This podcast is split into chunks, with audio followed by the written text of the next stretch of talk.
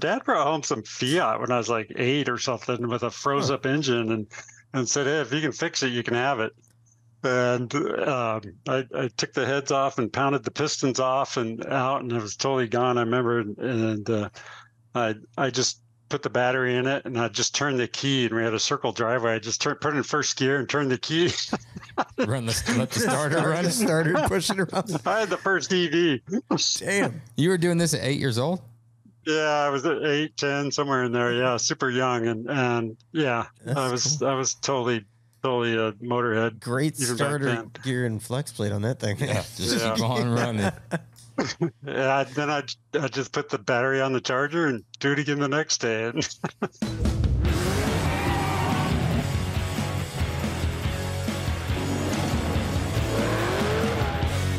Welcome to Oil and Whiskey, an Ironclad original. I am Josh Henning. I'm Phil Gerber. I'm Jeremy Gerber. Welcome to Oil and Whiskey, an Ironclad original. Today's guest is Vice President of Marketing at Columbia River Knife and Tool, also known as C R K T. Doug Flagg is going to join us. Doug Flagg is the Vice President of Marketing and Innovation at C R K T. Doug leads product development and marketing strategy. Through his nearly three decades in the knife industry, Doug helped define what the modern knife world is today. He brought to market industry-defining innovations and products, including the best-selling C R K T Provoke, with kinematic technology and the popular C E O family of knives. Prior to joining C R K T, he led sales and marketing at Kershaw Knives, where he collaborated with Ken Onion to manufacture Ken's SpeedSafe assisted opening mechanism, a groundbreaking innovation at the time. As a lifelong Jeep guy and outdoorsman, on weekends you'll find Doug rebuilding for the third time his sixty-six C J five, chasing elk with a traditional bow or yarding in sturgeon on the Willamette River. Gentlemen, how are you? Doug Flagg, welcome to Oil and Whiskey. Thank you. I actually poured myself one, too. Cheers, man. Perfect. Cheers. You're one of the Cheers. few that comes prepared, ready to go. Yeah. You would think it. with the oil, name Oil and Whiskey, more people would understand it's time to drink, but they usually get on here and be like, oh, so can we drink? We can do we can do whiskey? You can do whatever you want. Sure can. Anything. It's awesome because it's three o'clock for me, and I just got done with a board meeting. So oh, hey, that is that is perfect timing. I'm ready. Awesome. Oh, it looks like you're in the shop, man. It's a great background. So, so yeah, this is my garage. I, I was going to do it in my office, but it's kind of corporate looking, you know, and sure. I got a bunch of graphs and boring stuff on there. So I figured, you know what? Why not come home, have a glass of whiskey, do it in my garage, and I feel more comfortable here anyways. Well, after reading so, this little intro and the things that you've done and been a part of, I would assume that, yeah, the board boardroom is probably just not the place you want to be.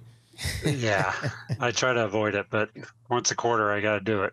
Yeah, Josh read through, uh, you know, kind of all your accolades and a little bit about you and where you've been, and it, it kind of sounds like he was introducing John Rambo. So, so yeah. we're very we're very excited to chat with you, man. It sounds like you've had a, a very interesting career. You're into a lot of neat stuff. Yeah, you know, um, going from the whiskey business to, or actually selling auto parts, you know, wire and terminals, then going to the whiskey business, and then to knives. It's just like, wow, you know, and my wife's a first grade teacher, and she's like, when are you going to get a job where I can tell my kids what you do? You know? Yeah, Dad plays with whiskey a bunch and of knives. Adult stuff. Yeah. What? Uh, what? So, yeah, it's been it's been great. What yeah. company were you selling auto parts for? It was a little company out of Eugene, Oregon called PICO, Pacific Industrial Components. We we bought wire and terminal in bulk and then put it in little packages and went around to all the auto parts stores and set up displays and sold them wire and terminals. So where did the whiskey thing come from?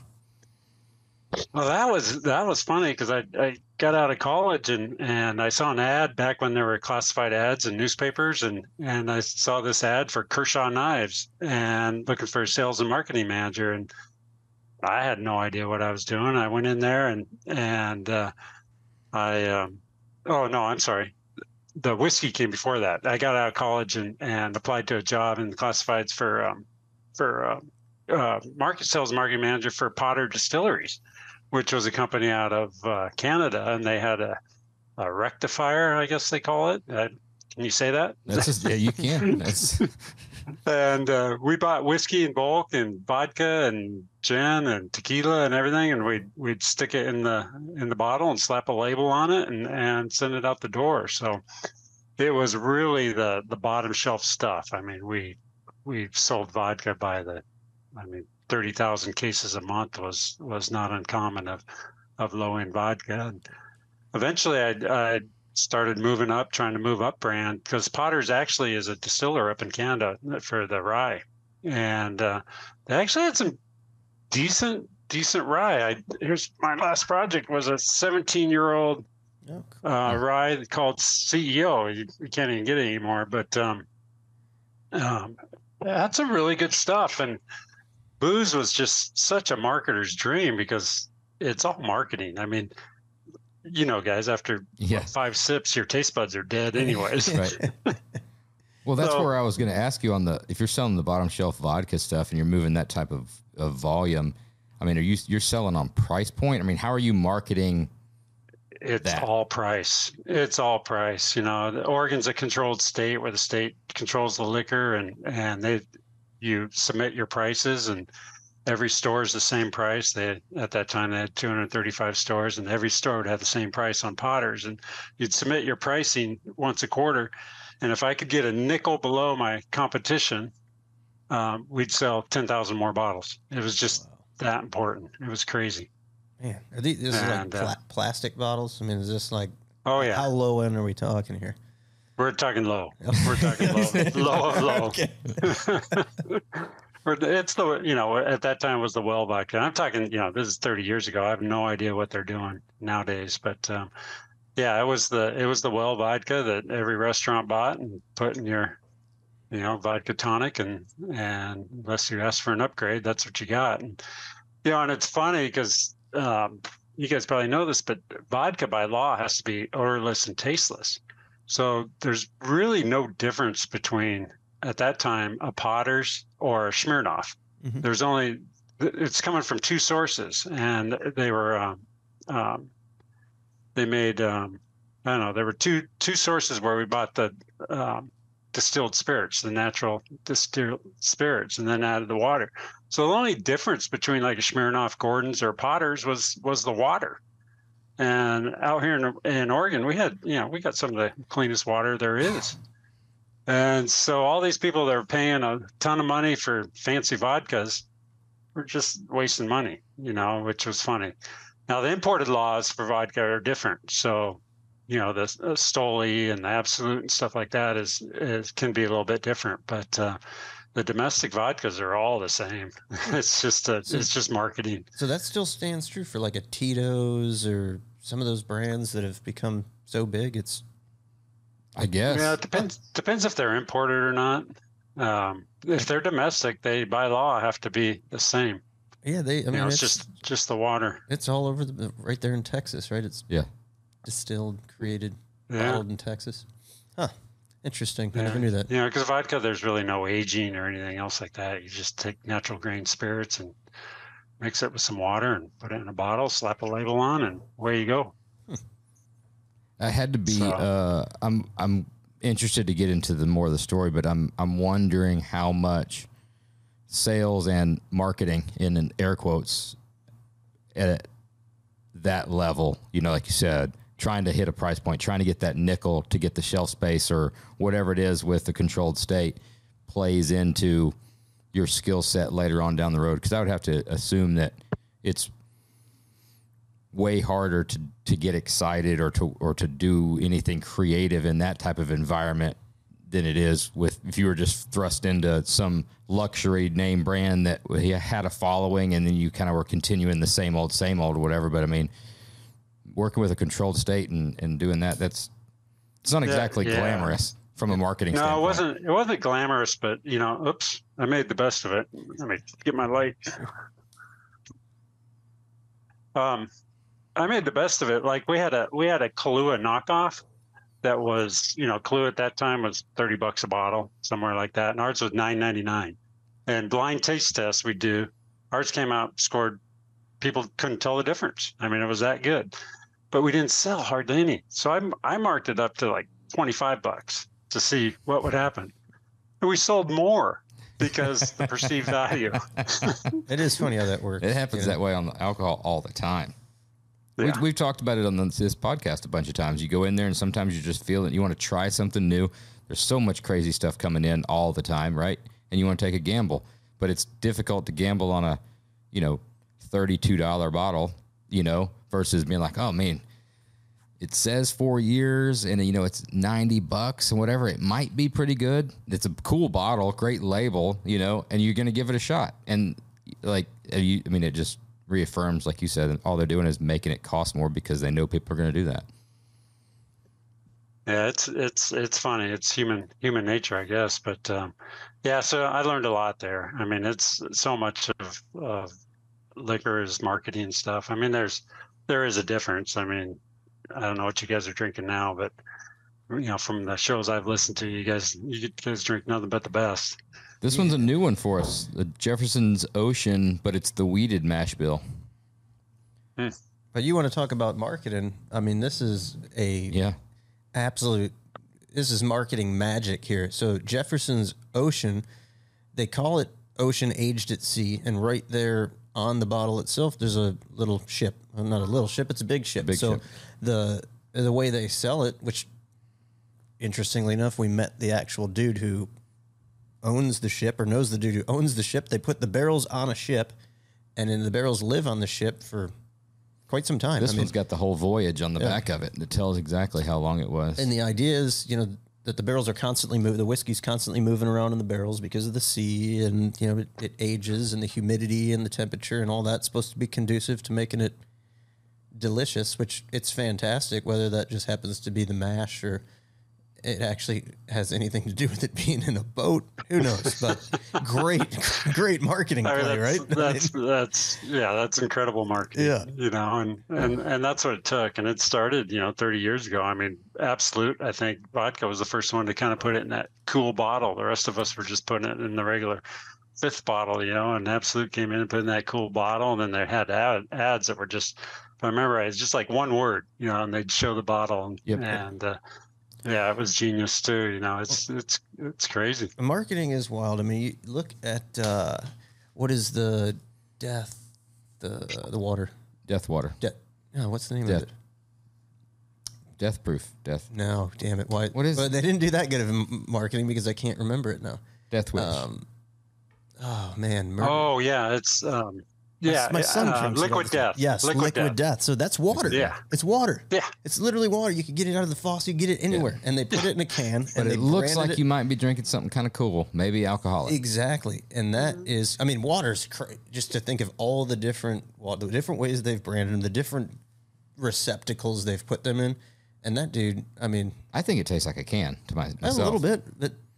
It doesn't matter that when that guy's on his jet, oh, yeah. he doesn't care if you think it tastes like a can. You know, he did pretty well with that. They really this did. is a funny, funny story talking about water. So I'm at Potter's, and, and we have all the bottling equipment. We have three lines that we can we can bottle, you know, you know, fifty thousand cases a, a month of of whatever.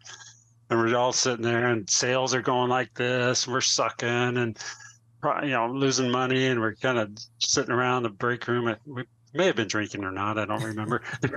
But we're sitting there, and one, one of the guys goes, hey, you know, we should bottle water. And we all laughed our asses off at him. I mean, this was in, you know, nineteen eighty-five, and we're we're laughing, or nineteen eighty-eight, and we're laughing at him. Who would buy water out of a bottle?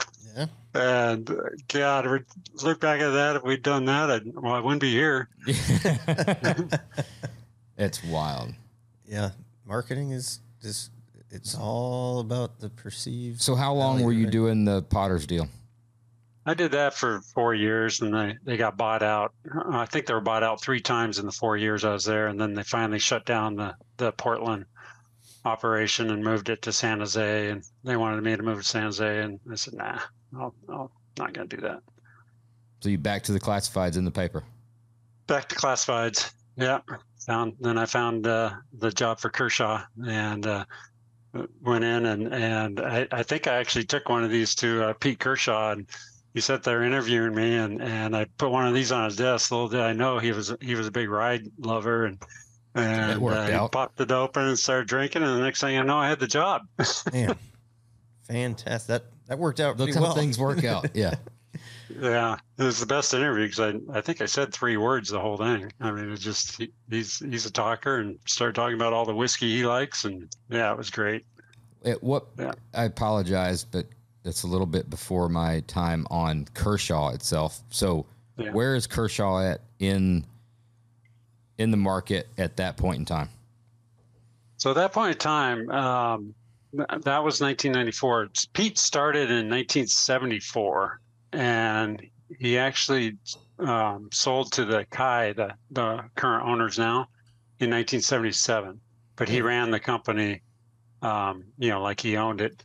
And um, so he started in seventy-four. At that time, in ninety-four, um, Kershaw was small. I think we had fifteen people. Uh, Snap-on was ninety percent of our business. Or ninety-five percent of our business. It was just a huge part of the business. The designs had gotten tired. Um, everything was made in Japan, and um, the, the Japanese yen was going uh, going crazy on value, and our prices were going up thirty percent a year, and it was struggling. It was really struggling. And uh, I, I started, and, and uh, I think I was there six months, and I'm looking at this going, holy crap, what do we do? And I'm sitting down with Pete, and and I said, we got to find another source, man. We can't, we can't go to, we we can't buy knives from Japan. It's too expensive, and, and it's just not working. So we, Pete and I hop on a plane. We go to the headquarters of Kai in Tokyo and, and uh, present a whole plan to manufacture in the U S and being the best option. And at the end of the presentation, the, the owner goes, okay. And they're like, okay, what does that mean? It means okay. Go do it. Like, I think my plan, I, I think I said it cost them a million bucks. I think it totally ended up costing two million bucks to start a factory. But, you know, even today, Kershaw's still, I don't know where they're at now, but when I left, they were like seventy-five percent U S A made stuff. That's pretty cool. So it was a really cool story. And it was a learning experience to start manufacturing from scratch. I mean, we had zero machines, and we, we, we got the money and started buying machines and hiring pe- the right people, and it was it was a ride. It was it was crazy.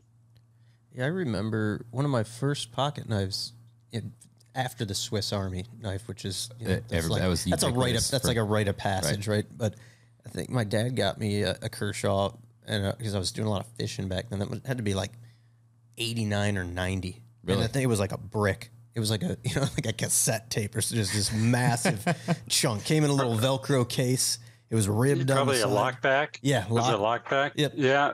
That was the model ten fifty uh, Folding Hunter, I believe. Okay. Yeah. Yeah. They had it. Bron- uh, brass bolsters and phenolic handle. Yeah. And, yeah, yeah, yeah. Gorgeous. That, that, it was it was a beast.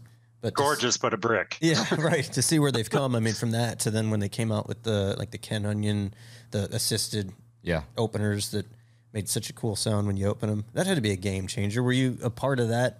I was absolutely a part of that. So, yeah, so we started the manufacturing, and uh, we were struggling, frankly. I mean, we were making uh, some of the designs that were designed in Japan, and we were making those, and they weren't really going that great. And we were struggling to make them because we were new to manufacturing. And I heard about this guy in Hawaii who had this invention that, that assisted the knife and helped open it. And I was like, nah. What is this? You know, so I had an excuse to go to Hawaii. So my wife and I flew to Hawaii, and uh, I met with Ken Onion, and we pull up to his pull up to his house, and he's he just has a regular, you know, suburban house, and the garage door's open. He walks out, and he's got a leather apron on and boxers, and that's it. That's cool. That's an image got, in Hawaii. You're talking about. Tattoos everywhere, and I'm just going, holy crap, what am I, what is going on here, you know? So I, uh, so we meet with him, and he won't show me the mechanism, but he lets me play with the knife, and you just, you start the blade open, and it just pops. And I'm like, holy shit, this is, this is money. This is, this is, we got to do this, you know? And uh, Ken, Ken developed that because he was making switchblades there in Hawaii, and he got a knock on the door one day, and I don't know, law enforcement came and started giving them bad time for, you know, they're illegal in, in uh, Hawaii, gave them bad time. So Ken's the kind of guy, if you tell him no, he's going to, he's going to do it anyways. And, and uh, you guys should get him on. He's awesome. Um, he investigate he he investigated the, the federal laws and all the state laws on what defined a switchblade. And what he found out was the switchblade is defined by law, a button in the handle. Well, Ken did not put a button in the handle. He had the the thumb stud on the blade or the flipper. Yep. And so you started over, and, and it all came from, like, you know, going over center on a cam, and it goes over center and that blade pops open. It did not fit the description, the legal description of a switchblade. So we signed a deal. And, uh, I mean, it, it took a little while. I mean, he, he had Gerber was courting him and, and, uh, some other companies and stuff, but, uh, we just hit it off. Our kids were the same age. We're the same age. We went out to some luau's, got drank way too many Mai Tais, and, and we just had a good time. And, and, uh, you know, and what I told Ken at Kershaw, you know, uh, what I told Ken was, at Kershaw, you're going to be part of the team. You know, we're not that big, and and what you do is going to have an impact. You know, or Gerber's such a bigger company, you're just going to be another another guy. So he went with us, and and uh um Kershaw had never done a collaboration with a custom knife guy or anybody like that, and and uh convinced the Japanese and Pete Kershaw to do it, and and we started doing it. And it was rough at first. I mean, we, it, you know, first knives were the Random Task. I don't know if you guys ever saw one of those. They're freaking awesome if you ever see one. And uh, Random Task and Mini Task were the first assisted openers. And then uh, we moved into Whirlwinds and Blackouts. And then, then what really, people are cutting the shit out of themselves because of the thumb stud. And they're so used to following the thumb all the way to open the blade that they were doing that. The blade was already open, and then they'd follow it and, and just fillet their thumb. Oof. So we even put little training wheel covers on the blade so they wouldn't wouldn't cut themselves. And um, it, it started, you know, really selling. But the trick was when he came out with the the Leek and you hit the flipper on the back of the Game Changer handle, yeah. That Game Changer. Yeah. It just it went from here to off the charts, man. That was just it was unbelievable. Um, we just we couldn't make them fast enough. That night. The sound it made was like the switchblade sound in a movie. Like what they yeah. wanted a switchblade yeah. to sound like. That thing sounds right. so cool. The action yeah, his mechanism. Phenomenal. His mechanism is uh, is public domain now. So here at C R K T we're doing it. So I don't know if you can hear that, but that's that same mechanism. Yeah. Sure. Yeah, I mean the C R K T stuff. It's on the flipper side. That was the very first thing I noticed when I got that C E O knife. Was like, holy shit, this thing functions. It's got a great action. Phenomenal. And that's. That's doesn't have a spring either. Right. You know, it's just, you know, you it, the industry evolved. We, we put bearings in there now, and, and you, you don't need the spring. I, I still love the spring. I mean, it's, there's nothing like it. It's, it opens up every time and makes that nice noise, you know, so it, it's great. But yeah, so Ken, Ken really turned Kershaw around. I mean, his, his designs were, you know, the, the Chive, the Leek, the, the Scallion. I mean, just, go on. We we ran out of Onion names. Um, a gal named Shawnee's the one who named them all, and she she deserves huge credit because those those names are awesome. It's kind of like Apple at that time. You know, Apple was, you know, computers were, you know, people would get uptight right. about computers. You name an Apple, nobody's offended by an Apple. Well, nobody's offended by a Chive or a Leek or a Scallion. Right. You know, and it really helped to to broaden the market, and and it changed the whole industry. Um. Speed Safe assisted opening was a, a, a industry changer, and and it, I mean everybody tried to copy it, and everybody tried to do it, and nobody nobody could come up with a better mechanism, and it's now the industry standard on assisted opening. What kind of things were you doing back in that day? Um, because you had, you know, traditional knife guys, you had guys that needed a knife, and you had guys that were into knives, you know, and you had collectors of, you know, buck or case or stuff like that, whatever. But the the the marketplace wasn't what it is in, in the last fifteen years, where everyday carry became so mainstream across all walks of life, any profession. It, it, it's more of a hobby to collect things that you say you're carrying every day, which it, let's all be honest, at the most, at the end of the day, nobody's really every day carrying that big pile of things that they take pictures that say no. E D C. Oh, right? Back then it was like Grandpa would pull it out to, to carve yeah. some little wood figurines. That's, Grandpa that's, had that's it. That's why you had a knife in your... And it was an old timer. Your uncle that yeah, came over yeah. for Thanksgiving that, you know, cussed a lot, he'd have one, you know. And yeah.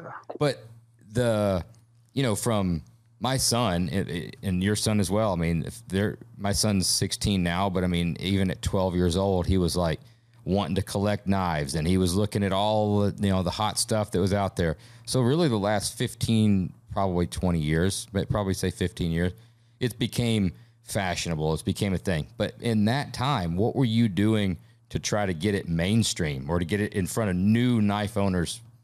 Yeah. So, I mean, really, I mean, the, the, the business built from the, the Snap-on tool group.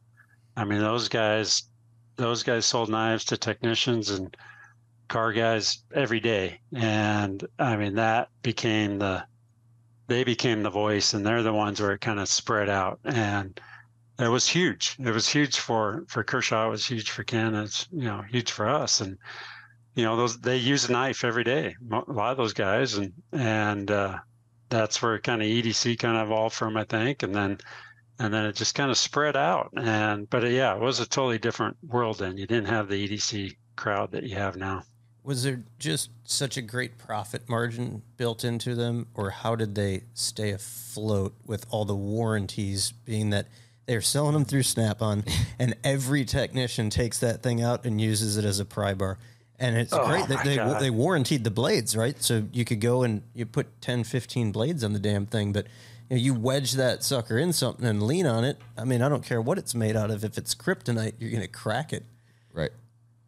Yeah, yeah, it's that's still a problem today. Is is the warranty? Right. Those guys are brutal. I mean, they don't sharpen knives; they just break the blades in a vise, you know. Yeah.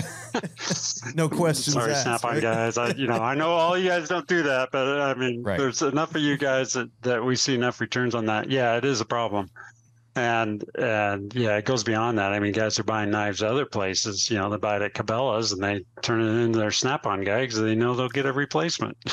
You know, um, yeah, you just you just. I mean, it's built into the price for sure, um, and then you just kind of rely on volume that you keep selling more than. If you ever go out of business, your warranty's going to pass your sales yeah. at some point. Uh, yeah. So yeah, it's a, it's built in um, to the cost, but it's, we don't like it. I mean, we could, all the knife companies could reduce their prices if we didn't have that warranty problem sure. of abuse. It, you know, warranties warrant. I mean, exactly. Yeah. We, yeah. If, you know, there can be inclusions in the blade steel that you can't see, we can't see when the blade is ground or anything. I mean, it's just, they're just buried in the, in the steel, and, and blades will, blades will break. I mean, it just, it happens. Um, yeah, but, but it's nothing to do with the quality of any of the products. It's a, no. it's a culture with, you know, Snap-on and your tool guys that it's the people, the guys that have been buying forever and their dads bought and stuff like that. It's the culture of it. You might pay an arm and a leg to the truck guy, but it doesn't matter. You can break it, lose it, whatever, turn in a Craftsman socket and you're going to get a socket back. Like, that's just that mentality of once you start buying with your tool guy, he's going to, he'll fix your washing machine if it breaks, you know, like that's their mentality yeah. of. And that's yeah. it. I get it, but it's like you said, on the suppliers, it's tough. That's tough. Yeah, it, it's brutal. How long were you at at uh, Kershaw?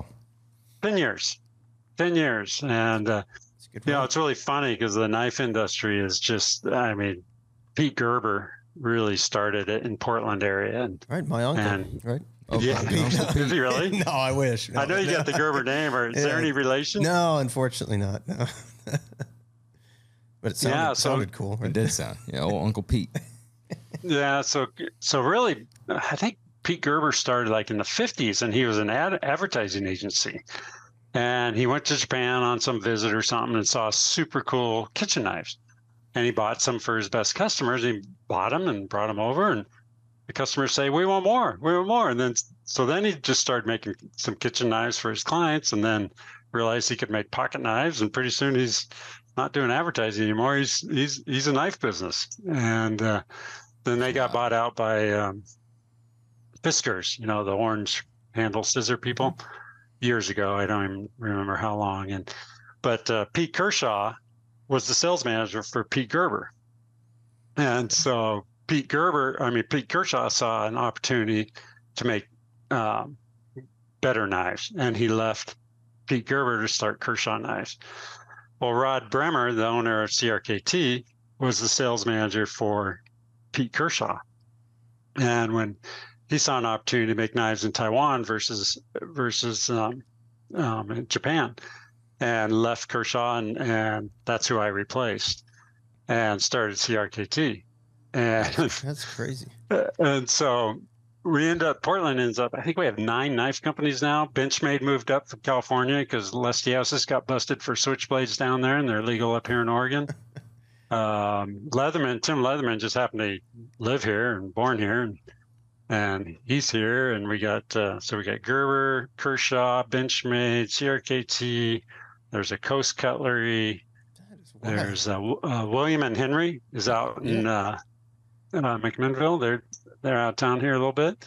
They moved up from California just because it's easier to do business up here. Um, I don't know. There's there might be. That's oh, nuts. There's James Brand. James Brand. Oh, is James here. Brand. Yeah.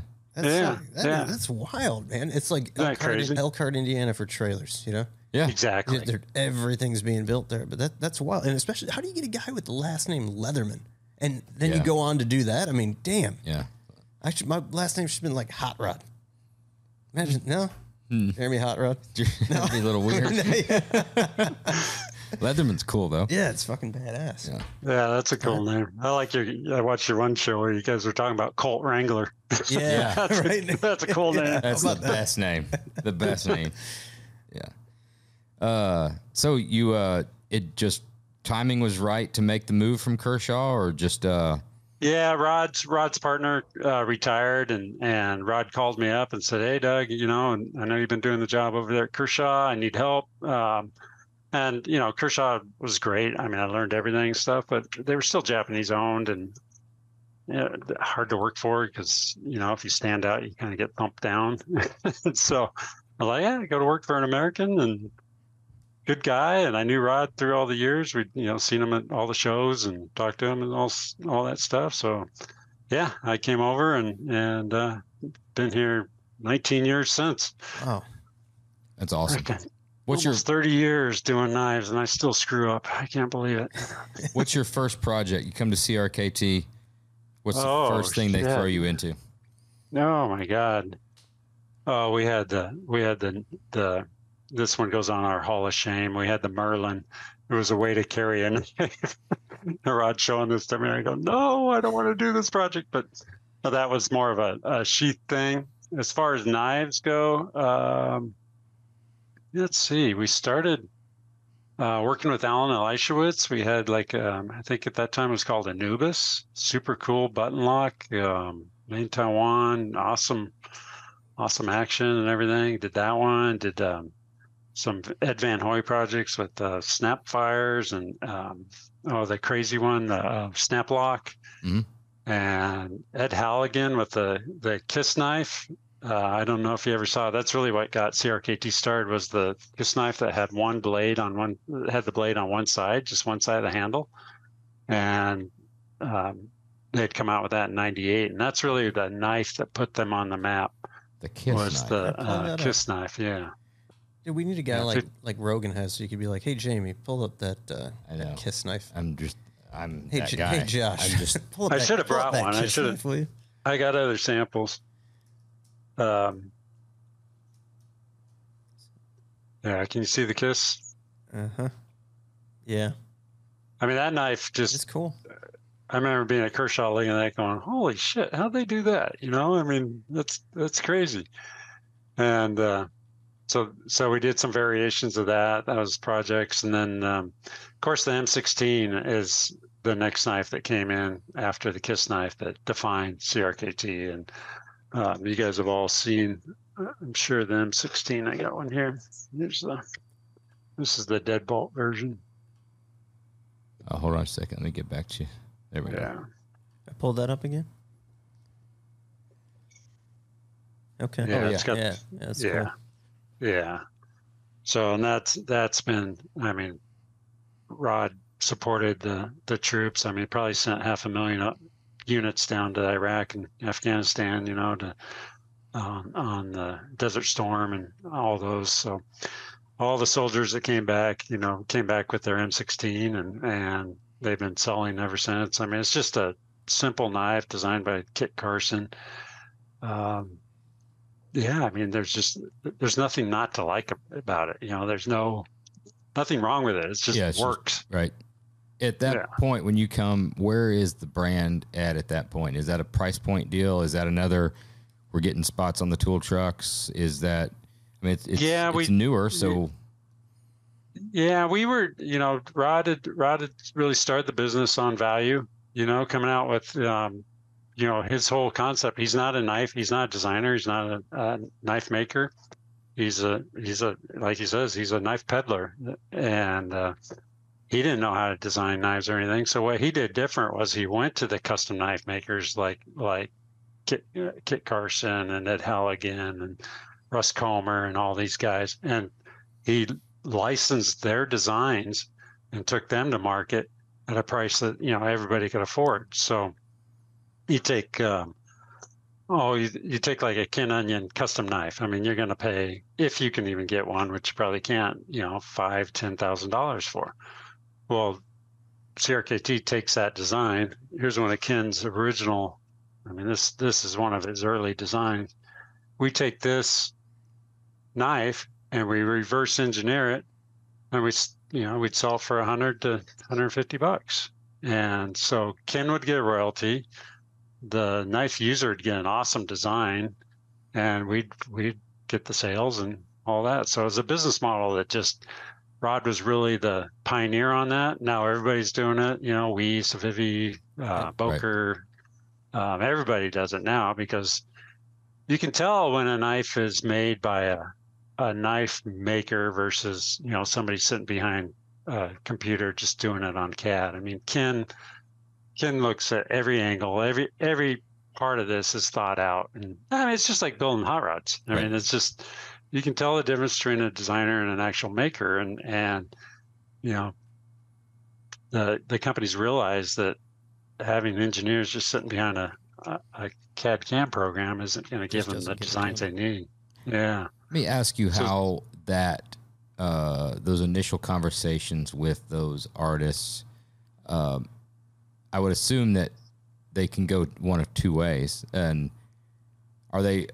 I could just see guys that see would be like, okay, that's fine. You're going to pay me royalties and stuff like that. But are, is it generally after you talk to them and explain to them that you can get it, or is it a fifty-fifty shot, or does everybody like, are, are they honored to be asked, or are there guys that are like, nope, I'd rather, I'd rather keep my, my name brand and not dilute it. I don't want a guy having a one hundred fifty dollars Ken Onion knife. I want him to have a ten thousand dollars, the twenty of them a year it, that I'm going to do. It, it's, It's probably like looking at like a Yoder power hammer versus a Bailey power hammer, right? It's got soul. Like we're not, we can't reproduce it. It's got soul, right? But then when you reproduce it, it actually usually works a little bit better. It's better when more people to use them. It yeah, appeals exactly. to the masses, right?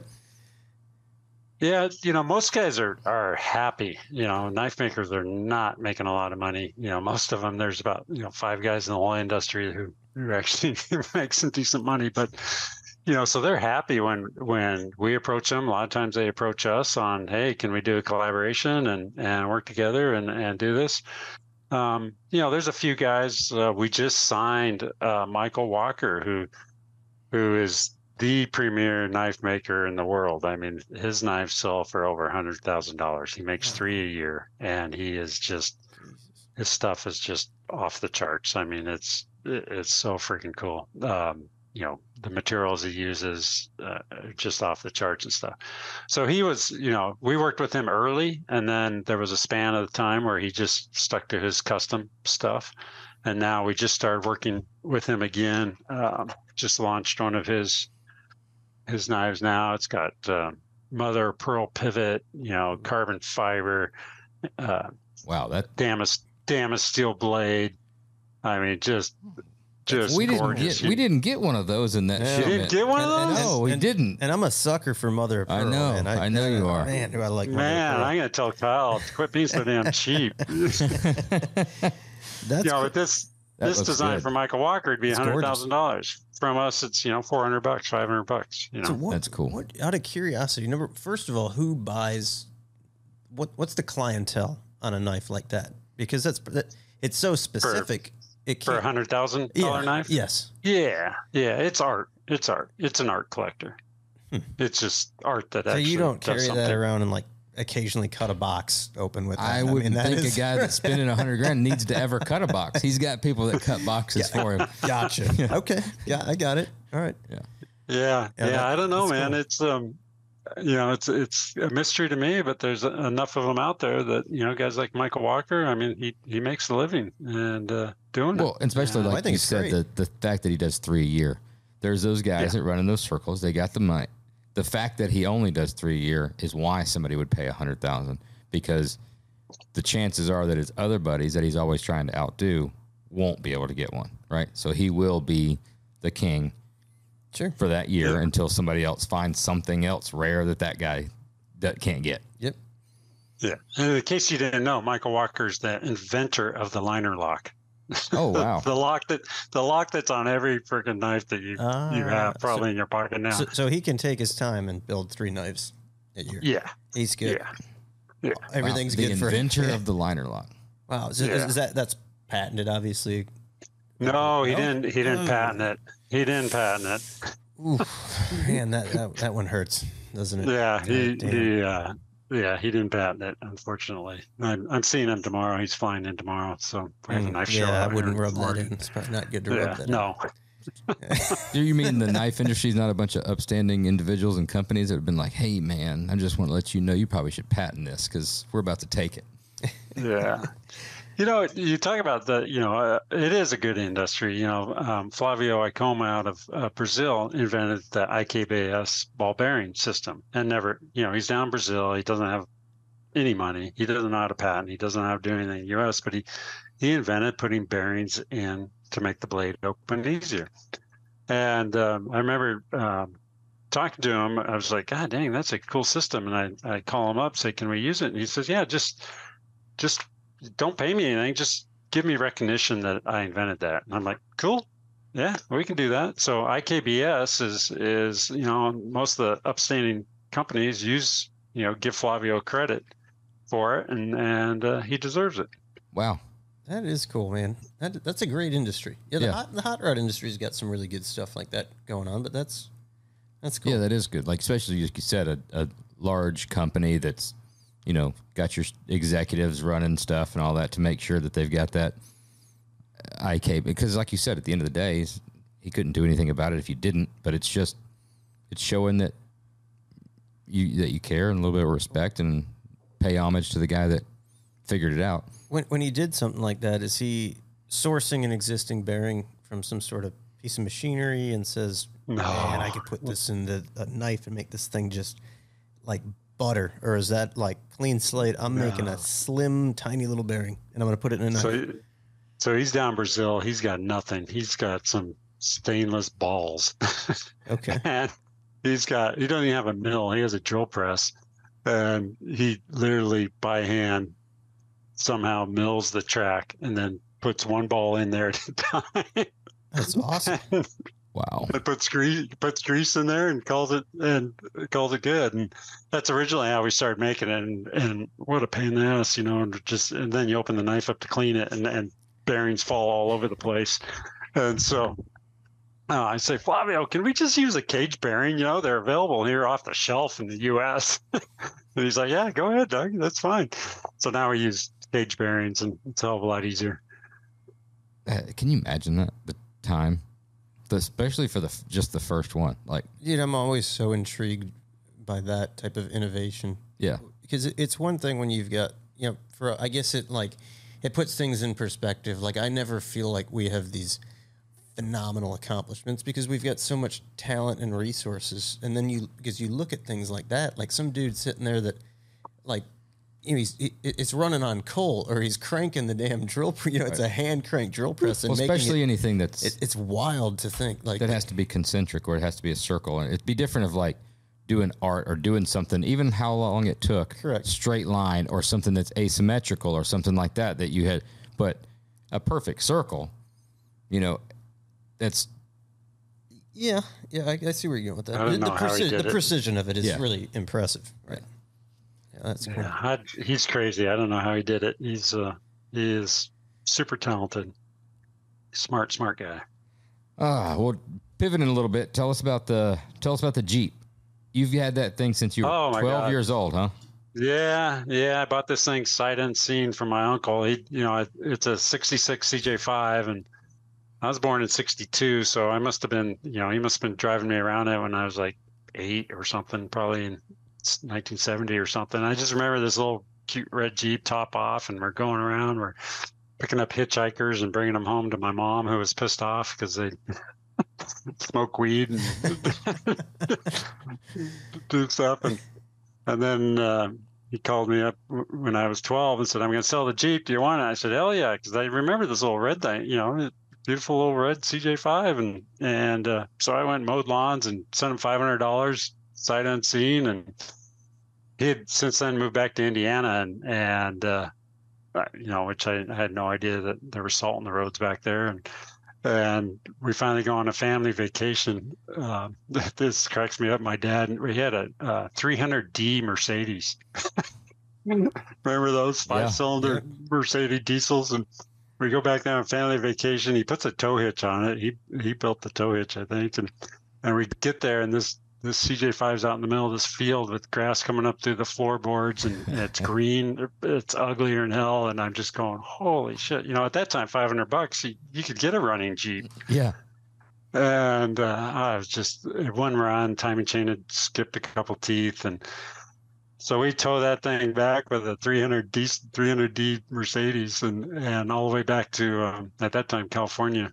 And uh, I start tearing into it. And Dad and I lift the, go to lift the body off, and it just breaks in half. It's just, the rust is just totally gone. And so I go back to mowing lawns and everything and buy a buy a fiberglass body nice. From somebody down there. Maybe it was Brian Chua, Chua or something. I don't know. One, I don't know. I buy a fiberglass tub for it. And, and uh, since then we move up to Oregon, and I start piecing it together, and piece by piece, and I still have it today. It's right there in the background.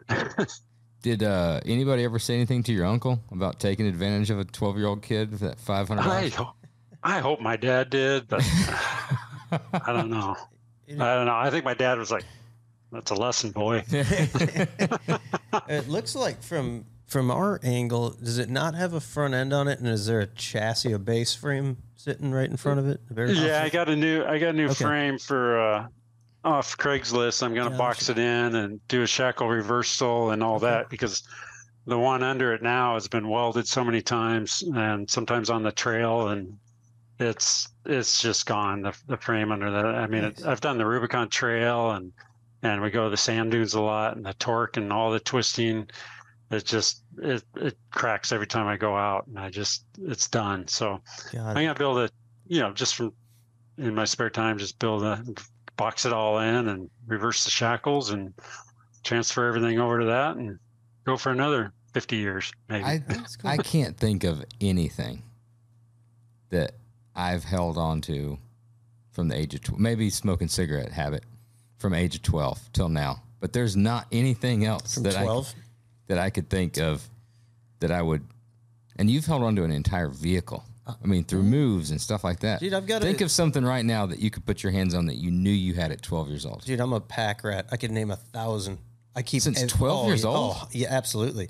I keep everything. I've got my Camaro. I've had since I'm fifteen, and I've still got that. So we're close. All right, there you go. Yeah, six, I'm sixty now. So. There's probably some baseball cards and stuff like that from twelve. But other than yeah. that, if yeah. it didn't go in that one box when I moved, when I moved out, like if it didn't go in that box, I don't have it. So even a Jeep. Like I have a G, a C J seven, so, you know, cool Jeep story, and that's from probably seventeen, sixteen, seventeen, somewhere around there. It was my buddy Fence.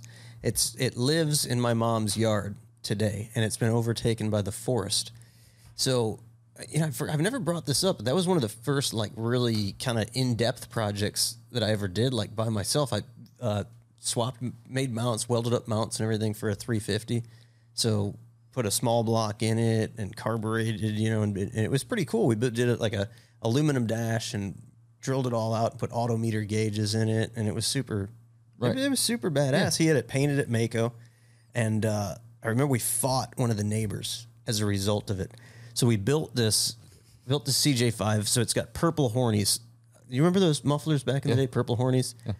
And it, it was so, so damn loud. And we're in this little neighborhood, and we keep pulling it out. We're, we were troubleshooting something, so we'd pull it out, and we were being fairly respectful. You'd go out to the main street, and this new guy is in the neighborhood, this, like, Russian dude, right? So my buddy Fenn, he's driving. I'm in the passenger seat, and this guy tries to stop us, and I'm like, you know, we've lived here forever, right? I'm like, fuck this guy, right? Keep going. I don't want to listen to what this guy has to say. We're in the middle of tuning this car. Well, the next time around, the guy was not happy with me brushing him off, so he jumps up on the running board and tries to take a swing at me like a windmill over the top of the dr- my buddy Fenn, who's driving, who happens to be like a very muscular dude, you're right? So he grabs this dude, like as, as the guy's swinging, grabs him by the throat and pins pins him up against the windshield. And we're two sixteen-year-old kids in this thing, like beating up the neighbor, right? Which was his own fault. Yeah, he shouldn't have done it. But at any rate, that that thing still, he moved out of out of state. You know, it had some issues. It ended up in my mom's yard, and now it's overgrown by large mature trees. Tree recently fell on it, caved in the windshield. Earth and, is and just my mom's, it back. And my mom's constantly on my ass about, like, are you going to do something you with this damn Jeep? No, it, it's, it's... It had to be helicoptered out. I think so. Or you could cut the trees down. But yeah, a helicopter would probably be easier on me. Uh, oh, man. It sounds like you got a project just waiting. Yeah, you know, there's like a certain sentiment about it that still, so then I'm like, man, you know, his his dad bought it for him, and the, the project, and his dad passed away. And there's still always part of me that's like, man, I should dig that out, and like we should do something with it for him. But it is fucked, dude. It's in such bad shape, you know. But yeah, I cut my teeth on that back in the day. Oh, man, that's awesome that you've had that that long, done that many iterations on it. Um, How many miles do you think you've put on it since you've had it? Oh, God. I've been through three motors. Um, um, yeah, I, a couple speedometers. I mean, I you know, I always changed oh, yeah. different speedometers. All from, Jeep motors? Uh, you know, Jeep used that Buick two twenty-five Oddfire V six. Is it the and, da- Dauntless, they called it? Dauntless, yeah. And I've stuck with that. That thing off-road is... There's nothing like it. It is just the low end on that thing just goes. And, and uh, so, yeah, I've done um, all all three of those two twenty-five Dauntless, which some were Buick, some were Jeep. But, uh, yeah, it's it's been great. They're cool, um, cool trucks. Yeah. I yeah. Heard... The, the, um, the last time it was rebuilt, though, I uh, I had been bored too many times. They couldn't bore it, so they had to sleeve it. And the machine shop did that, and then I put it back together and started up, and it's clank, clank, clank, clank, clank, clank, and, and I'm like, what the hell's that? Then it'd warm up and go away. I'm gonna drive it, but every morning it was clank, clank, clank, clank, and it just kept getting worse and worse. So I'm like, oh shit, I gotta do something. So I pull the head off, and the sleeve is going up and down. It, it had to get hot to to, to get it to seat. To... oh my god! So, um. being broke at the time and not, not knowing, you know, have enough money to have in the shop. I think went out of business that did it, and no wonder. And, and uh, I just had to do something. So I took that sleeve and I just marred it all up. I took J B Weld and I just coated it. And just, just peen it over and took a piece blocky. of wood and just hammered that back in. And I bet you it's got fifty thousand miles on it since then, and doesn't clank at all. That's fantastic. And you could send a microscopic piece of metal through like a power steering pump or something, or even a motor nowadays, and it murders it. Yeah. But you can have a sleeve come out of one of those and just hammer it back in with a block of wood, and you got fifty K left. Oh, I I did a I did a two eighty-nine uh, rebuild in a in a Galaxy, fifty-nine Galaxy, way back in the day. Didn't have any money. Rebuilding the two eighty-nine that was in it and stuff. The motor had already been replaced when I got the, and I remember like rings, you know, filing them myself, and then, you know, sending a dingleberry down and like cleaning up the cylinder walls, you know, and putting it together and like hoping for the best. The thing ran, drove great, had power, never made a noise, never smoked, never ran oil. But like you're saying, I mean, you could do, you know, a ten thousand dollars set of billet heads for an L S, you know, and yep. one little thing, you know, Or even the heads be bad, you know, something be fucking stupid. Like the shade tree shit sometimes still can. Oh, re- it, yeah, really. We we had a motor here. We had a big block Chevy. A customer brought the car, and he was just trying to get it, like, together to get rid of it, that he had somebody putting it together. And uh, we go to fire this thing up, and it's it's running for a little while, and then it starts making some funky noise. And we keep driving it and driving it. It's still making some noise. Well, apparently the guy that did it originally, that was putting this thing together, you could tell they were really long three-eighths bolts. So they were probably, they looked like the bolts that you would put through the engine stand. Oh, I was into the, all laid in the valley of it. And then he put the intake and everything on it. Man, were they mangled. But the th- I mean, it, it was running like it. Yeah.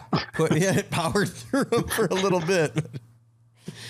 Uh, but the, oh, the, the, the, Jeep, the Jeeps are cool. It, um, I'm always interested because we're in the chassis business, and we do a tremendous amount of uh, four-wheel drive chassis. And we do some of like the Jeep Wagoneers. Uh, we've done a Gladiator. But the any of the C Js, still to this day, we've never had a single request for a chassis form. And I really like them. And I'm curious if if you can shed any light, if you have any idea what, like, what it is with that crowd. That enthusiast that, market's different than, like you said, like a C ten market or a Bronco market or a F, you know, it's a different, I mean, like, you didn't even think about buying an aftermarket chassis. You went and got a chassis off of Craigslist and you're boxing it yourself. Is that most of the Jeep guys? I think so. I think that's the difference. Yeah. Or the Bronco guys are going to go buy a new chassis. I should just buy a new chassis. I'm gonna spend hours on this, and who knows if it's gonna go down the road straight. But you know, it, it, to me, it's a hobby. It's fun. So you're gonna you know. box that whole frame yourself. Is it a C channel? All the rails are just C channels. Yeah. yeah. So walk me through the process. You're doing this in your garage. How are you gonna tackle something like that? So I'm gonna go buy steel. And then I'm going to hold it up there, and I'm going to trace it. And then I'm going to take my cutting torch and cut it to get it close. And then I'm going to start tack welding and grinding. And Man, I just I, I want to see a video of that so we can show all the guys here, because here we make a lot of frame rail. You know, we build them out of four pieces of laser cut metal. And if you, if somebody had to do that here. Oh, man, would they have a fit. If it's not yeah. laser cut and if perfectly fit, I mean, and granted, we do this professionally, so it should be, but right. I couldn't imagine taking a cutting torch to, you're talking like ten feet. Oh, you did. You did box I and plates I did. on. Right. No, well, I'm saying, remember during COVID, yeah. you were doing your own project, yep. right? And you just boxed basically not even a full back half. Yeah. Uh, and you, the think about doing it. Yeah, yeah, full length. And I had at least a nibbler, right? Right. So that's that's a step right. up from a cutting torch. But I don't. I can't remember the last time, last time I cut something with a torch. Man, that's cool though. You but get, I guess to the, you get the, good at it yeah. after a while. I mean, you get yeah. Is um, the cool. the talking about the the difference in the Jeep guys is most all. I mean, we're generalizing here, but who better to ask than somebody that's been in it as long as you have? Are most Jeep guys long-termers like you and have been in it for so long, and is most of their projects a constant work in prog- progress? So it's, like you said, it's a hobby. So they're always yeah. doing something, either changing something or adding to it. Where most of our customers on in four-wheel drive, two-wheel drive, or any of those kind of things, it's kind of like a, I'm going to build this. And they build it, and then they go and enjoy it. But they're not constantly doing upgrades or changing suspension or changing stuff like that. It seems from this conversation and other conversations that we've had that Jeep guys are kind of tinkerers. Mm-hmm. Like they want to con- they don't want the Jeep to be finalized and finished and sure. buy all the parts and it be a perfect rock crawler. Even if it was, they would probably either break it or find something that they want to make better and make different. Like I'm overgeneralizing and, and assuming. No, that's but. that's exactly it. All my all my Jeep friends have had the same Jeeps forever, and they just keep screwing with them, you know. And it's just it's just what we, you know. I I don't know why, but I would like to, you know, after owning this for I think the math is forty-eight years, I'd like to say I'm done with it, but I got a lot of stuff I still want to do. You know? It's nuts. It's interesting. You know, and I'll probably be buried in it, you know, just dig a big hole and stick me in the Jeep and bury me in it, you know. But uh, yeah, all my friends are that way too. They just, they, they've had the same Jeeps and they just keep, they don't, they never sell the Jeep they have. They, they may buy some more, some new other Jeeps, but um, they just keep screwing with them. Wow. Yeah. I think yeah. The, the moral of the story, the takeout, takeaway from all this is Jeep guys way more badass than Bronco guys. Is that a fair assumption? I, based on this conversation, I think that's the only assumption you can make. Yeah. Uh, you're, yeah, you're some of us would like to be. I'm just picking. Yeah, some of us would like to be Bronco guys. We just can't afford it. I mean, my God, I had one in high school, seventy-three, and uh, dang it, I wish I hadn't sold it.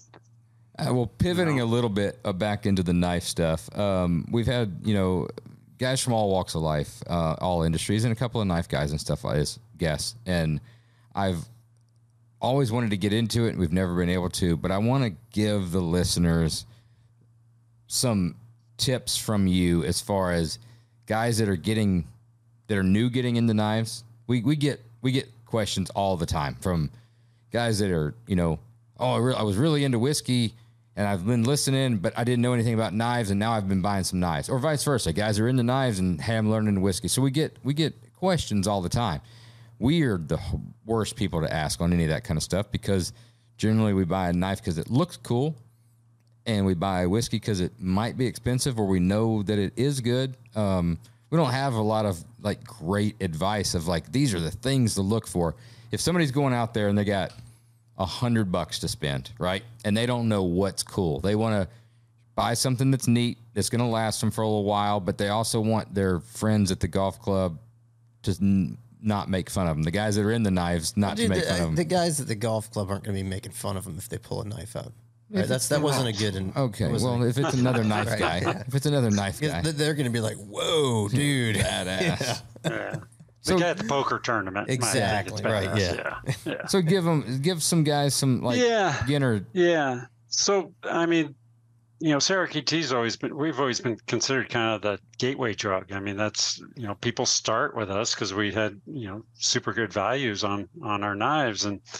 And I think I think the advice I'd give to anybody is find a maker that you like.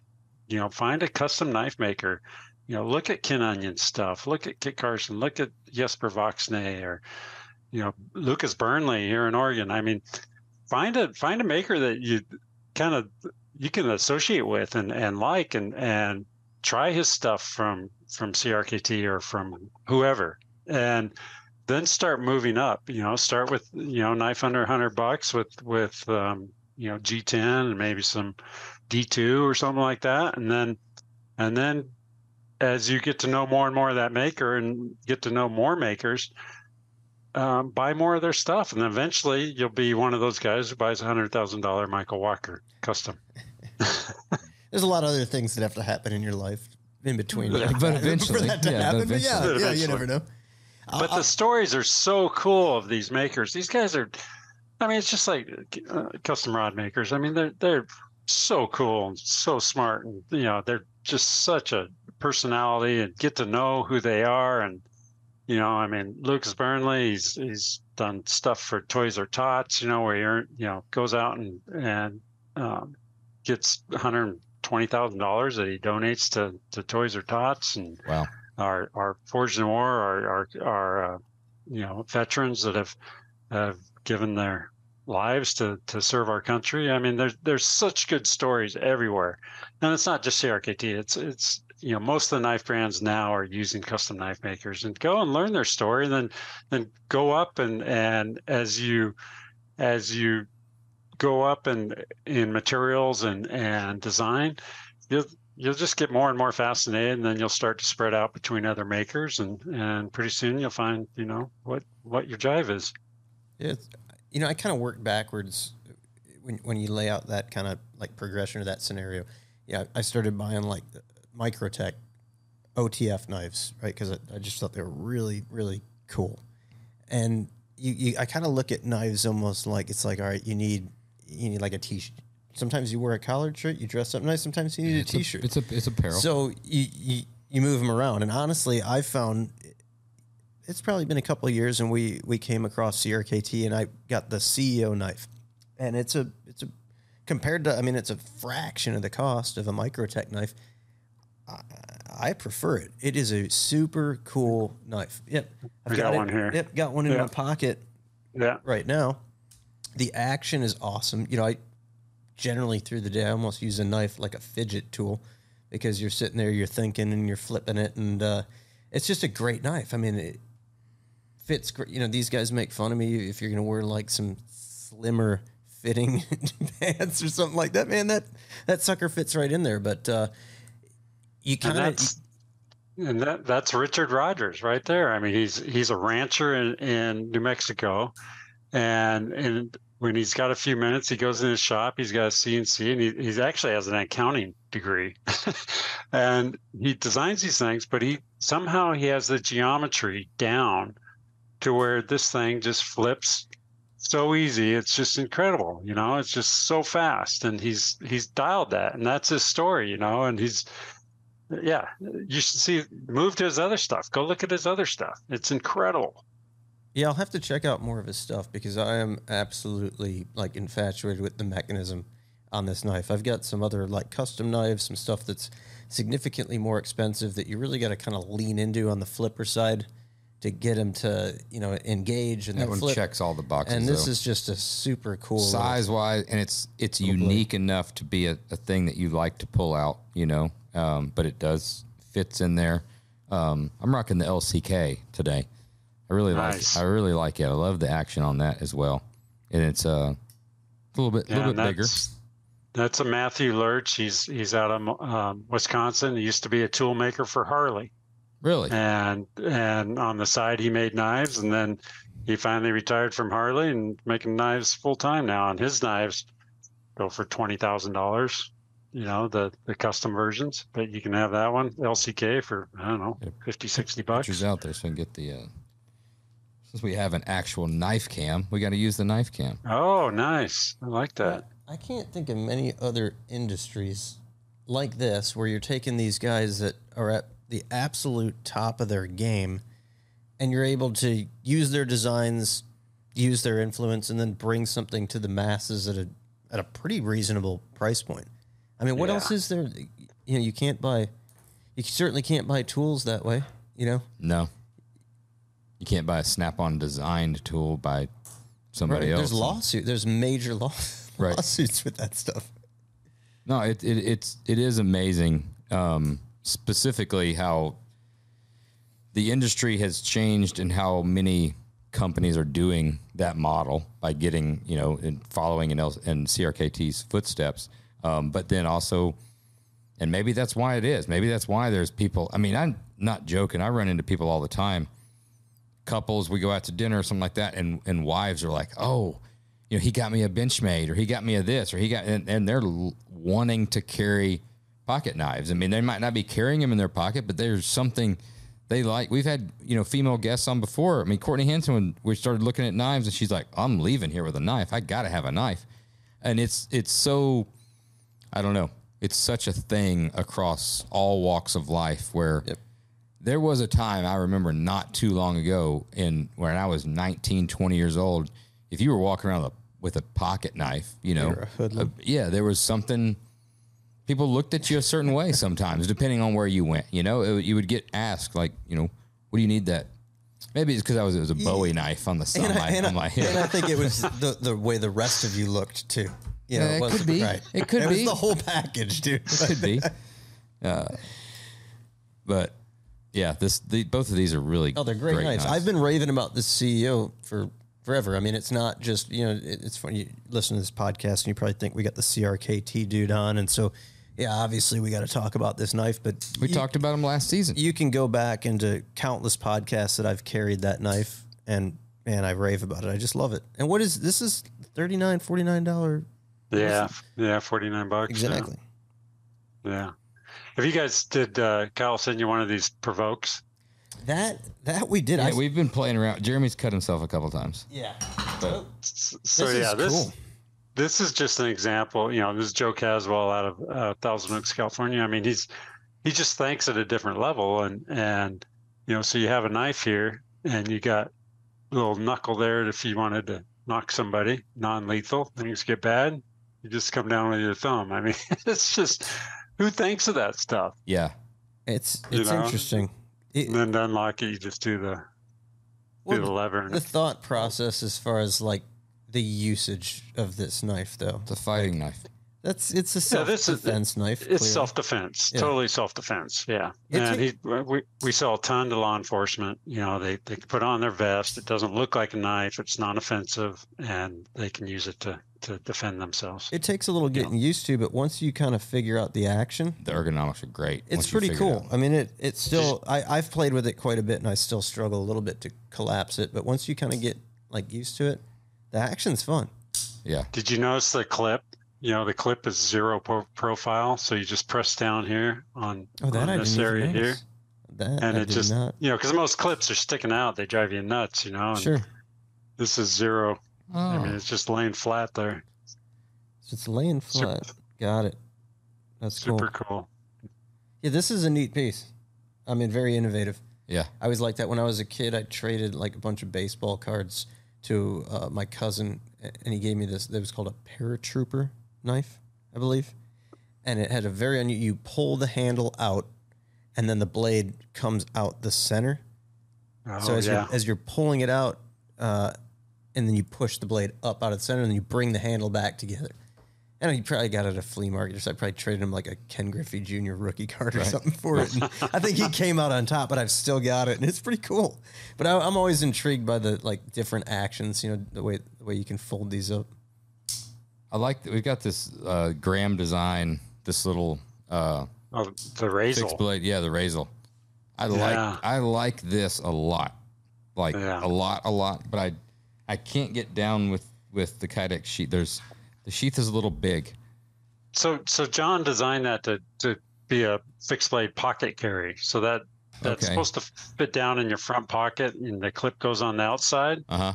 and and you can just use the fixed blade like a. You, you just store it right there as a, a front carry.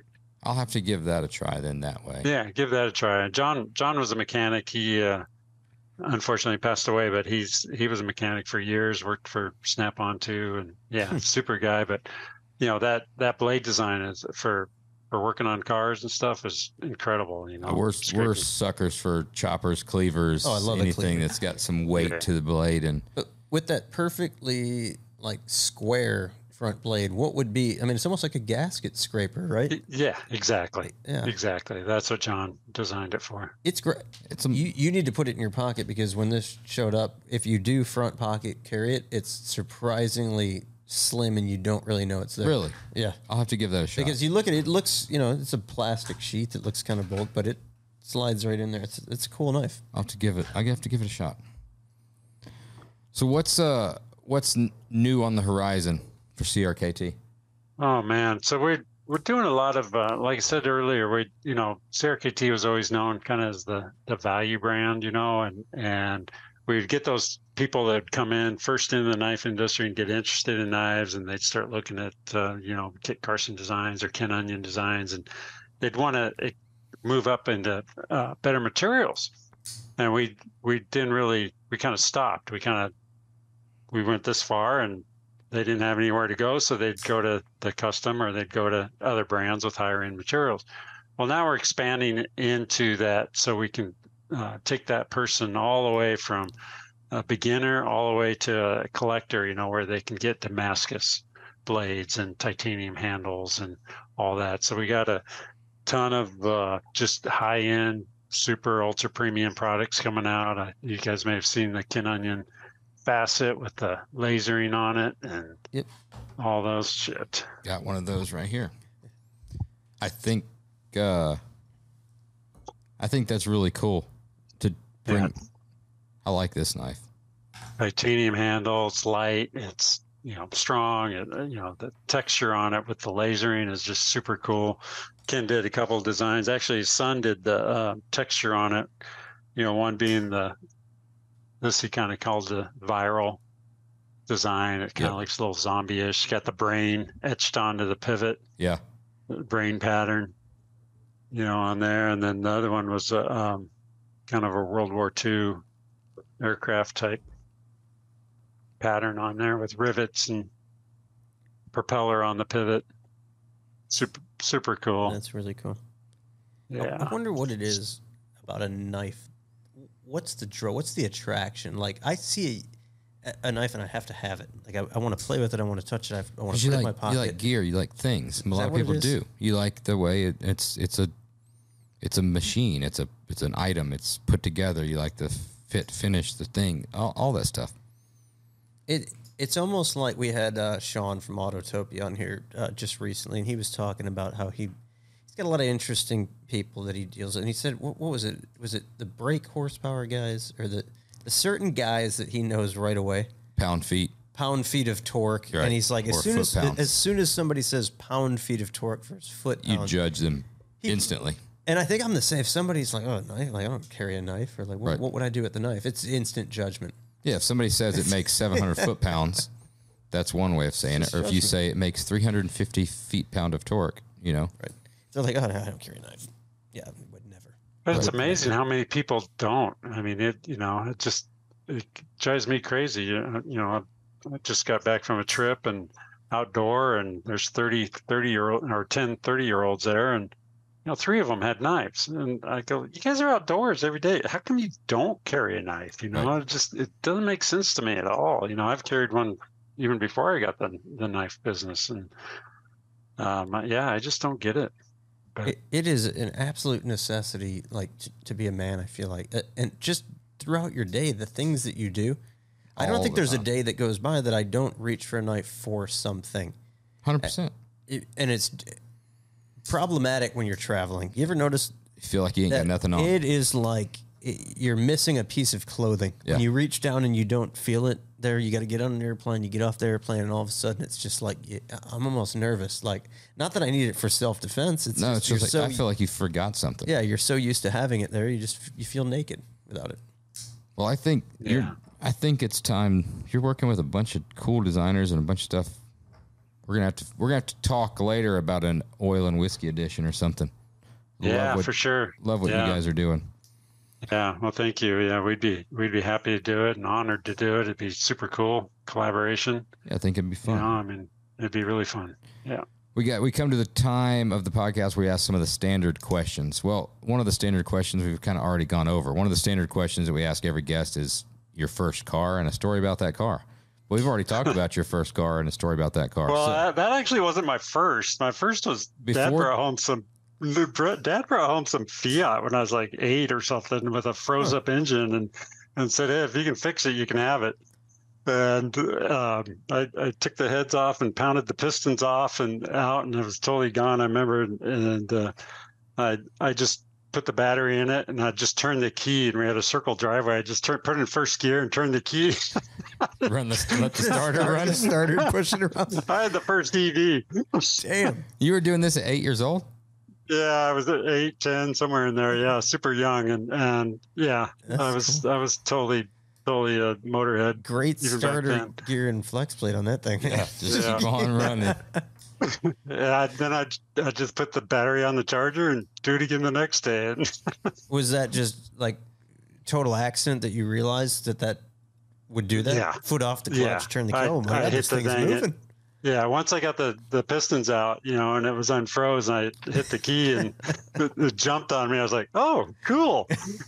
I could go somewhere with this. That's awesome. No. Yeah, so yeah, that was that was the first car. I don't even know what, what it was. It was some kind of foreign Fiat thing or something. I don't even remember. But probably yeah, a and then the Jeep. Probably a Topolino. For sure, a Topolino. Then the, then the Jeep, yeah, the Jeep, and which I still have, yeah. Uh, yeah.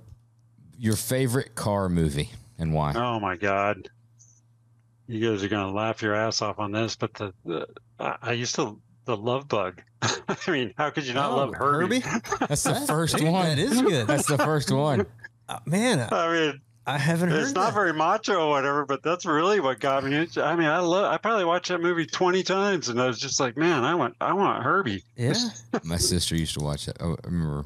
I used to, we were a big Disney household. Yeah, so. I used to watch that. My best friend lived next door. We used to watch that. I haven't heard that. Yeah. I haven't heard that name, Herbie the Love Bug, in years. Yeah.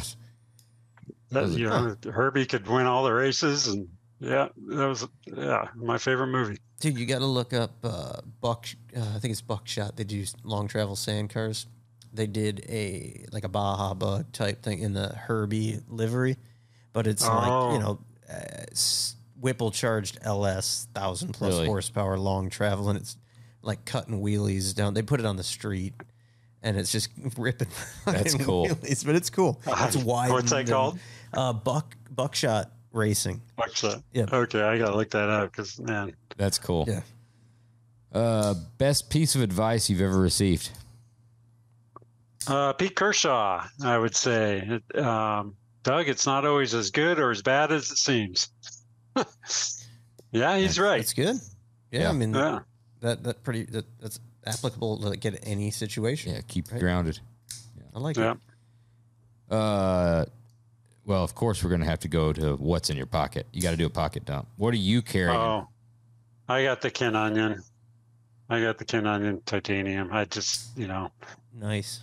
Love the guy. He's awesome. Um, love the knife. It's thin. It's got M three ninety. It, it cuts. It's light. It's it's to me, it's the perfect knife.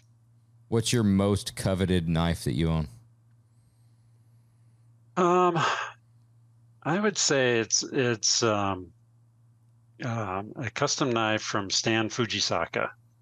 And when I went over there to meet Ken Onion in Hawaii, um, Ken took me to his mentor, Stan Fujisaka, and introduced me, and, and we met. And Stan, you know, I'd only met Stan once, and, and he gave me this custom knife. And and uh, later he he passed away, and I just like, I love this knife. It's just the mirror finish on the blade. It's just, it's like a mirror. It's unbelievable. And he was such a nice guy. I mean, first time I meet him, he gives me a custom knife worth I don't know how much. Wow, that's and, pretty cool. I mean, it just yeah, I love that knife. If you were doing anything else besides what you're doing right now, what would you be doing? Ooh, I'd, uh, man, I'd, I'd love to be building cars. You know, I'd love to be, yeah, I'd like, I'd like to be building hot rods, you know? Dude, with your, like, I guess, patience to flame cut those boxing plates and weld them on. You'd build a badass hot You'd rod. You'd build a badass hot rod, and just yeah. know that you've always. You haven't seen my welding. You always have a you always have a job opportunity here, right? So yeah. When you're you ready to see my welding. Right? Yeah, you haven't seen my welding. That's you know, uh, that's I define. Right. Uh, yeah, just, uh, uh, I'd be more. I grind a lot. Let me just say uh, that I grind more, a lot. More interested in seeing the grinding, the finished product's all that matters. What uh, yeah. if you could build if well if you could buy or build any muscle car right now, what would it be? You know, I've and it, it's on my list to do, and I am going to do it after when I retire from this knife business. I'm going to build, and I know it's kind of cheesy, but I'm going to build a Cobra, even if it's a kit car. I freaking love the Shelby Cobra.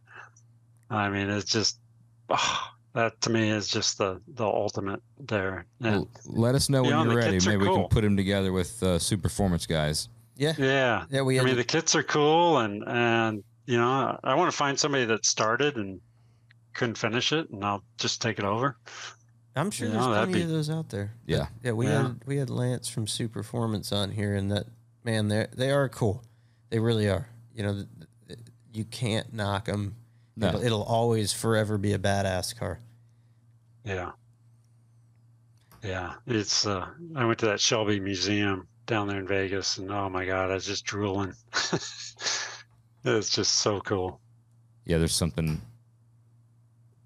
like icon. I mean, obviously iconic, or whatever, but there's something that's just so, so light, so small, so much horsepower. Oh, yeah. Like it just. It was one of my first die-cast cars too. I had the blue one with the white stripes, and my I mom, my mom broke the fucking bumper on the front of it. Man, was I pissed! Like, st- I, I'm not. I hold a grudge to this day. I still it have the car like because, like I told you, I hang on to everything. Right. It's still wrapped up, and yeah, the, you are a pack rat. Yeah, yeah. But my kid's got all that stuff now. That's cool. Yeah, cool. Doug, it's been great. Been awesome. Yes, thank you. It's been awesome. We have to uh, talk again. We got to talk about that oil and whiskey edition one. And if you're yeah, ever let's... in the Chicago area, man, would love to show you around the shop, show you all the stuff okay. we've got going on. I don't know if you yeah, ever get I'd love to, out this way. Love but. to get there. Yeah, I do. I get I get out to Snap-on, and Actually, oh. my kids are moving oh, to Wisconsin here next week. So, yeah. yeah. Well, Snap-on's right in Crystal Lake. They're like fifteen minutes from us. Yeah. Oh, awesome. Yeah. Awesome. Yeah. Absolutely. Honestly, I'm not just saying that. You, you okay. give us a shout. We'd I'll take you up on it. Do it. I'll absolutely take, do it. I'll, I'll do it. Okay. Had a blast. Appreciate it, Doug. Take care. Thank you, gentlemen. Thank, Thank you. you. Cheers. Cheers. To learn more about C R K T, you can visit w w w dot c r k t dot com. You can keep up to date with C R K T by following them on Instagram at C R K T underscore knives. We got a whiskey review. Yeah. Yeah. We got a whiskey, but you yeah. get, jump on the website and buy, buy yourself something. I mean, I'll, I'll say, I think people should know by now that we're never going to endorse something that sucks. one hundred percent right. On this podcast. So we typically seek out people that we like their stuff, right? Yes. So long before, like, it's not that we, the, the C R K dudes hit us up and we're like, oh, fuck yeah, man. They're like, you got to buy these knives. We've been messing with these knives. They're super badass. Mm. Love the knives. And then it's like, hey, dude, reach out to the C R K yeah. T dudes. You got to find people that have been listening understand that. Yeah. Understand that we we don't shove things down their throat for any stupid reason. It's stuff that we like. It's stuff that we are into. It's stuff that we believe in. Um, yeah, I, for the money and the quality, I mean, absolutely pick up one of these. Yep. I'm going to say go for the L C K. By the, by the C E O. Jared's going to go C E O. Um, by the C E O, but this thing, all right, this is cool. The Razel, yeah. It's very cool, but I don't know what you do with it, right? I, it, it does fit nicely in your pocket, but... Me, I probably wouldn't carry it. Somebody else may, but this thing, this little, this little sucker's cool. Yeah, that's the uh, mini C E O. The mini C E O, and uh, it's got some little billet scales on it. But this, it's got the same action. That's a great knife, man. All right, we're gonna super do super cool. We're gonna see. That's, there's gonna be a picture here. Here, here. Hold these on. Are, no, put, well, these are the three. You're not gonna put the Razel in? I mean, it's cool. Okay, yeah. If you don't want to put it no, in, no, it's, don't put it's it in. Very cool. Right. Because to be honest with you, for the guy in the shop environment, I know. I know. If you, if you like the way it sits in your pocket, that's a great a great knife for a body guy, fabricator, mechanic, because that's a useful tool.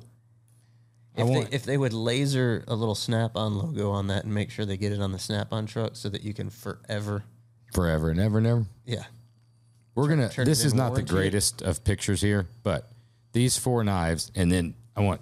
Hopefully, Elia can put this together. Somebody can put together some screenshots and links of these. But we've got the mini C E O, we got the C E O Flipper, we got the Razel, and we've got the L C K.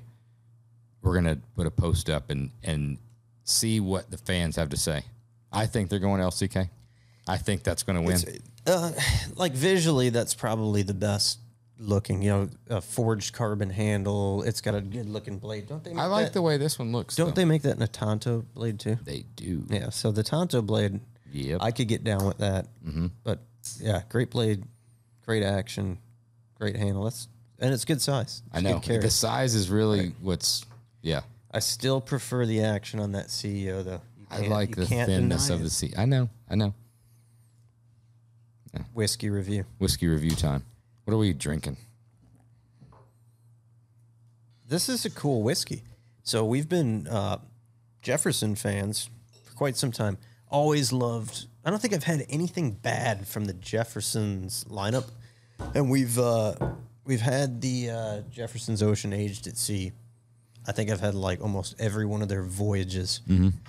And where were we? We're walking through liquor store, and you you saw that. Sitting there, and we did. We, we were actually buying cigars at the ah, liquor store. That's right. And we came through, and it just usually that bottle is just gonna, you're going to walk right. right by it. We've got them. So this is but you know I, this is the one time I feel a little guilty because we're cheating on uh, Garfield's Beverage Warehouse and Liquor Emporium. Yeah, I'm sorry, I was swallowing. Josh is over at the house, and it's late at night, long work day, and we're like, ah, shit, dude, we should have some cigars tonight. Tonight feels like a cigar kind of night. Lindsay's cooking dinner. It's about ready. Said, just... Let's run and get yeah, some cigars. We're going to run and get some cigars. So we run over there, snag some cigars. We're at Benny's. And uh, Josh sees this sitting on the shelf. Had no idea that uh, Jefferson's had a weeded mash bill. So yeah. typically, all of us, you know, we don't have Philip with us this evening, but I will speak on his behalf that he, too, likes the weeded bourbons. Uh, the Weller stuff weighted at the top of the list. Mm-hmm. So seeing that, knowing that we all love the Jefferson's Ocean and seeing that they've got something that's weeded, sounded like a home run. Yep, it was worth a shot. It's a home run, dude. It's an absolute home run. It. Uh, I thought we'd be let down, to be honest with you. I did too. I figured that was, you're going to set your, you know, your hopes are way up. You get that, and you're going to be like, oh, yeah, not, not so good. Phenomenal bourbon. And super sweet, super drinkable. Got a little bit of a burn. I don't know. What, what's the proof on ninety. it? ninety. ninety proof. It's Which is surprising. I don't think it's the, I don't know if it's alcohol. I think it's just a little bit oaky. Not in a bad way. Little oaky. Yeah, that's a one hundred percent buy it. I don't know if that's a rare, well, we, I mean, it was, we found it on the I shelf. It was just sitting there. That was an organic purchase it in was. the wild. It, one hundred percent in the wild. Not even planned. It's good. Dude, it's been a minute since we've rated something, so I'm a little fuzzy on, you know, where we left off on the rating system. But I'm gonna, I'm gonna go eight one. Holy shit! I'm putting it up there because I like it, and I'd buy it again. You really like it, yeah? Um, it's not a cheap bottle either, right? That's, I think it was like, it had to be sixty or seventy. Okay, wasn't stupid. Um. I'm going, I'm going. Are you sure? I'm going seven, nine. It's good. It's, it's really good. It's good. Not great. No, it, we... it's, I mean, seven, nine's still pretty seven, fucking yeah, good. Seven, nine's a serious seven, nine's review, good. Dude. Yeah. Seven, nine's high. I, and it, I'm going to give a disclaimer right now. Like if there's something that's way better, that's rated like right there or just below it, then I apologize. But I think that's a pretty accurate review. It does. That is the beauty of these reviews. Right now, when you drank it, you liked it that much that you gave it an eight one. I liked it that I gave it a seven nine. I'd That's say it. Out of anything that I know would be on the shelf, that'd be like right oh, now. Yeah, yeah, yeah, yeah, walk yeah. into a liquor store and you know what you know what's available, mm-hmm. right? Mm-hmm. I'm gonna flock to that.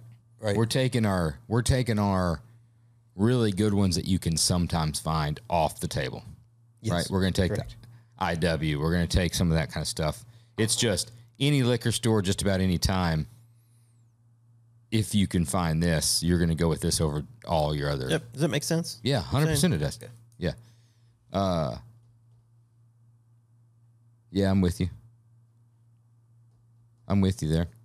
Yeah, I, I think I think seven nine and eight one is a is a good ass review. That's a nice little cluster. Yeah. The only, you know, I'll say this, and I'm gonna. Just like the barrel bourbons, I wish they'd change the damn bottles. I know. You know? That's the yeah. thing. I honestly, like, I, and I do like the barrel bourbons, but I don't buy them. Just because, it's like, dude, you change the color. That's their on, brand. On, dude, like, one line. Want, and, like, mix it up a little bit. Get they creative. Don't, they don't want to do that. I want you to do it, though. I know. And I'm the consumer. I know. I mean, you look at this one. It's everything that it always was, and they just put weeded on there. Yeah, how many, like people, how many be, people would miss that? I, I almost did. It was just in by happenstance. Is the top always that nice little mahogany wood, or is that specific to that one? Uh, the Pritchard's uh, cask is a is a red one, isn't it? Isn't the Pritchard cask a red? Don't I don't know. know. We're just talking stupid Anyway, now. yeah, change the shape of the bottle, for Christ's sake. Thanks for listening to Oil and Whiskey, an Ironclad original. If you like the show, be sure to leave a rating review. But thanks again to our guest, Doug Flagg. Thanks again to C R K T. Check them out. Buy some knives. Absolutely. Tell us about them. Rate these knives that we've got here. We'll see you again next week.